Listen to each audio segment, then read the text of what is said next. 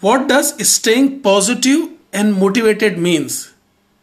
Does it mean that under any situation you are not supposed to think of negativity or get demotivated at times, especially when things are not in your control?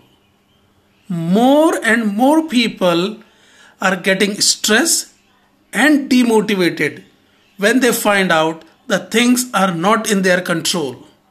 They cannot really influence the outcome. So, what is the true definition of staying positive and motivated means? All it means that at times when things are outside of your control, let it go, accept it, and move on. But as soon as you have an opportunity to bounce back, as soon as you find an opportunity to put your positive actions, as soon as you want to develop a constructive feedback to yourself, go for it. The moment you are open for a bounce back mechanism, the moment you start to look for different options to come out of your negativity, you are again into the positive aspect. It is totally unrealistic to think of a person who is always motivated under no situation. It's not going to happen.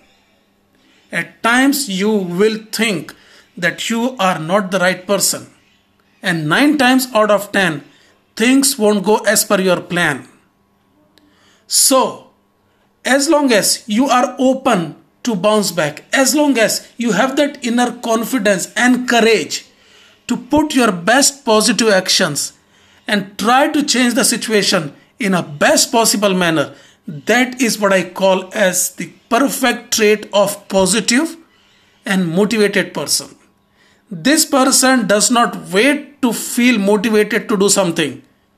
The people in these situations they are always open for actions. And if you are also open for actions and want to change your current situation to more favorable situation for me, these people are motivated and these people are positive minded. Thank you very much.